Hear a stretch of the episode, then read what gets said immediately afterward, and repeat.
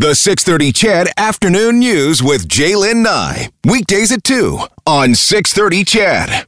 Interesting. I was uh, watching social media last night and I saw a tweet, and um, and it was a decision by uh, restaurant owners to say that you know they're closing their in-person dining facilities and are transitioning to takeaway or counter sales only because of the increasingly high numbers of COVID and the hospitalizations in the Edmonton zone. It was from the owners of Edmonton's Cartago and Fleisch Delicatessen.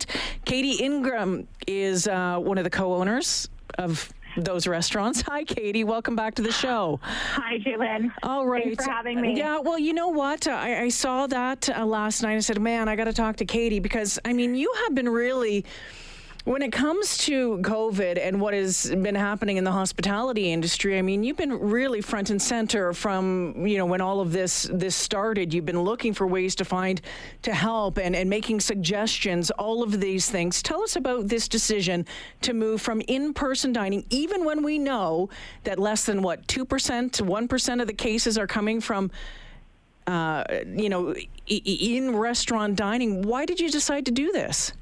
Well, I think um, we it, we certainly it wasn't a decision that we certainly made lightly, um, and we've we've always right from the beginning of this crisis, and certainly right from when we reopened, um, kept a close eye on the numbers, on the comfortability of our staff to be at their workplace, um, as well as what's happening on the front lines in um, uh, healthcare, in hospitals, in ICUs, in long-term care facilities, um, because we do really believe that we are in this together, and we play a role in um, in in this.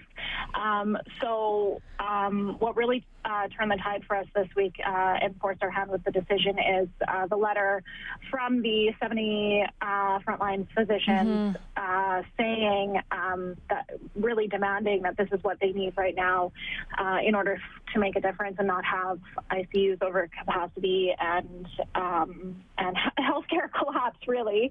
Um, so that's really kind of what what sealed the deal for us um, and made um, made us feel like this is that's the time to do it, and hopefully that it's going to send a broader message to government um, that this is this is necessary, and healthcare and economy uh, are intertwined. They're not uh, isolated from each other.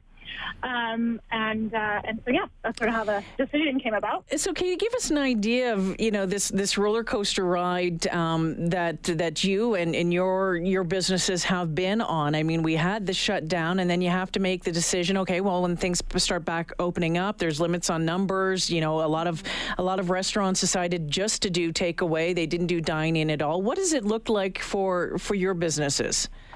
Yeah, it's been it's been definitely like you said a wild ride. Um, so with Cartago, when we shut down in March, um, we just had Cartago. Um, so we were right in the in the brink of of opening Fleisch, uh, and then everything got shut down. So when we did reopen, um, we opened a brand new business uh, mid-pandemic, um, but it was luckily it was a business that the community had been anticipating for quite some time, uh, and we have an extremely supportive community, um, and that was one thing. In March when we shut down, that was the devastating thing: is that you know, are we? Is there going to be consumer confidence again? Is are people? Is hospitality ever going to be a thing again. Mm-hmm. Um, and what they really, what our community really showed us uh, in the summer is that yes, absolutely it is, um, and that there's people that want to come out. They uh, want to be considerate. They want to to follow the rules uh, so that we can all have this thing that we still enjoy. Mm-hmm. Um, so we did our own phase relaunch. Um, we uh, we started with what we felt comfortable with, only outside seating then we uh, and counter service. Then we open a few tables inside, so with counter service. Then we put up partitions at our bar um, so that people can sit in groups of two to four, completely isolated from other people at our 30 foot long bar. Um, and then we reintroduced table service um, once staff felt comfortable with that. So yeah. we kind of did it as we as we felt comfortable, um, and then in consultation with our our team uh, this week, decided that we all felt that this is is the best course of action right now. So closing the in-person dining, though, what kind of what kind of hit is that going to be for your businesses? Um, it, it is a hit, definitely. Um, we were we were busy. Um, this uh, we have been busy, and we were busy this past weekend.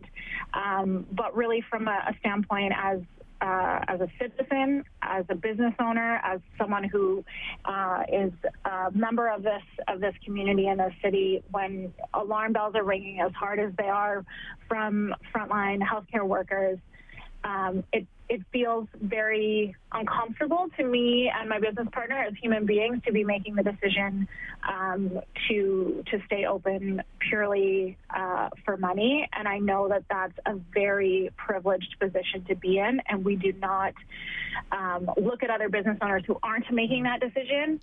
Um, it's it's scary, um, but um, you know, we we felt that that was the right decision. So, this is the right decision for us. So, but it's definitely not an easy decision, and, and we don't we don't shame other businesses that are not.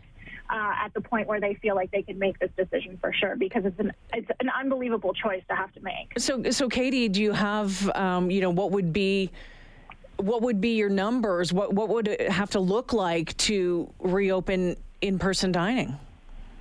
Um, so really, I think what what we've been deferring to is um, what's happening on the front lines and the recommendations from the front lines. And so what they have said is that if we act quickly enough before the window is closing, um, and we can have a quick circuit breaker shutdown and get um, get contact tracers back online and get more data about what's happening, and as well as not overwhelming the healthcare system uh, if we do it now, it can be a short two weeks um, and sort of restart that. We're not looking, we're not assuming that, you know, COVID is going to go away by, by doing this.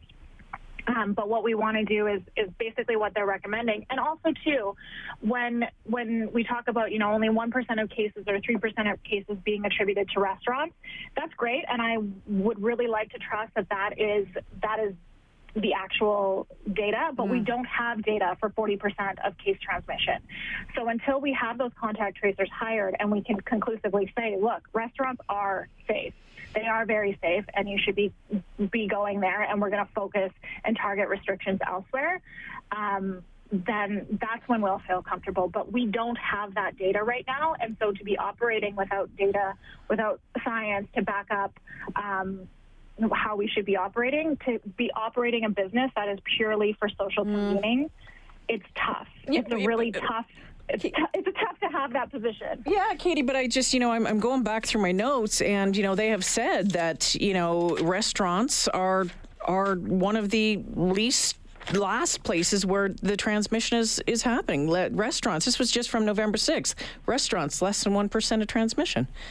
Which I we've heard that as well, but we're also hearing that there's no data mm. for 40% of positive cases. Yeah. So uh, that's not to say that I don't think um, that restaurants aren't the problem. I don't think restaurants are the problem, but from a broader perspective of what the front lines are asking for, we feel okay sending a yeah. broader message of staying home. Man, a tough decision as a restaurant owner. I, I just Definitely. You know, that's, that's pretty unreal. Uh, Katy, uh, we're hearing that it's possible that um, that with some of the new possible restrictions that we're expecting, the new announcements that we're expecting in about 45 minutes could uh, impact the hospitality industry, could impact restaurants. We don't know that for sure, and I know we were talking about that a bit earlier. But I mean. Um, your, your thoughts on that and what that could mean for your for your fellow, you know, your, your fellow members in the in the biz. Yeah, I mean the the sad thing about that is is that if there's more restrictions that decrease people's ability to generate revenue anyways with in-person dining, then what the provincial government is doing is they're actually gatekeeping additional resources for small business uh, from the federal government that has been announced that if there if you are ordered into another lockdown as a business that your fixed expense uh, coverage will increase from 65% to 90%. Mm. So without ordering a lockdown, the provincial government is actually gatekeeping additional resources to keep small business open. Mm, interesting stuff. Katy Ingraham joining us this afternoon. Katy, want to thank you for sharing your perspective uh, on this. Again, I was quite surprised. I was quite surprised to, to to see the tweet last night. But uh, as you know, everyone has to make their own decisions, right? And totally. and I been I was talking, you know, before before the break about personal responsibility. And some people think that I'm I'm preaching at, at them and I'm getting I'm getting crap on the text like there you go preaching again you lefty. Yeah. that's what I'm getting told. Um, yeah, I actually was told to not to, to untie my lefty panties because they're all in a bunch. Classy. Oh, lovely. Yeah, yeah, yeah. yeah. Um, but you know, we all we I, I, do believe that we all have personal responsibility here, and it comes in different different ways, and it's and it's interesting to see how it's it's being handled yeah. in the business community as well. Katy, anything else that you want you know folks to to know or think about as uh, before I let you go? Yeah, well, one thing just specific to your point of personal responsibility, I think we're past the point of personal responsibility and we need to look at uh, community responsibility and the accountability that we all have to our community and to our public health. Um, that aside, um, one thing that I, w- I want everybody to know is that these are tougher times than ever for all small business, regardless of what decision they choose, and that small business um, is the heartbeat of any neighborhood mm-hmm. in any city, and especially in Edmonton.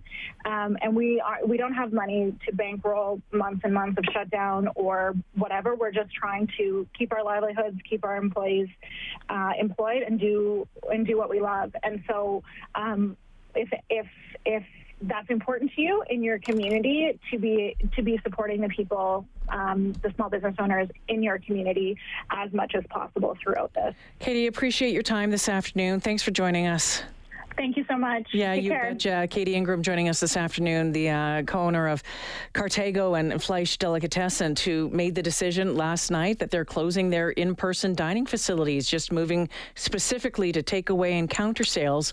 They made the decision on their own uh, because of the high COVID infection numbers and the hospitalizations in the Edmonton zone.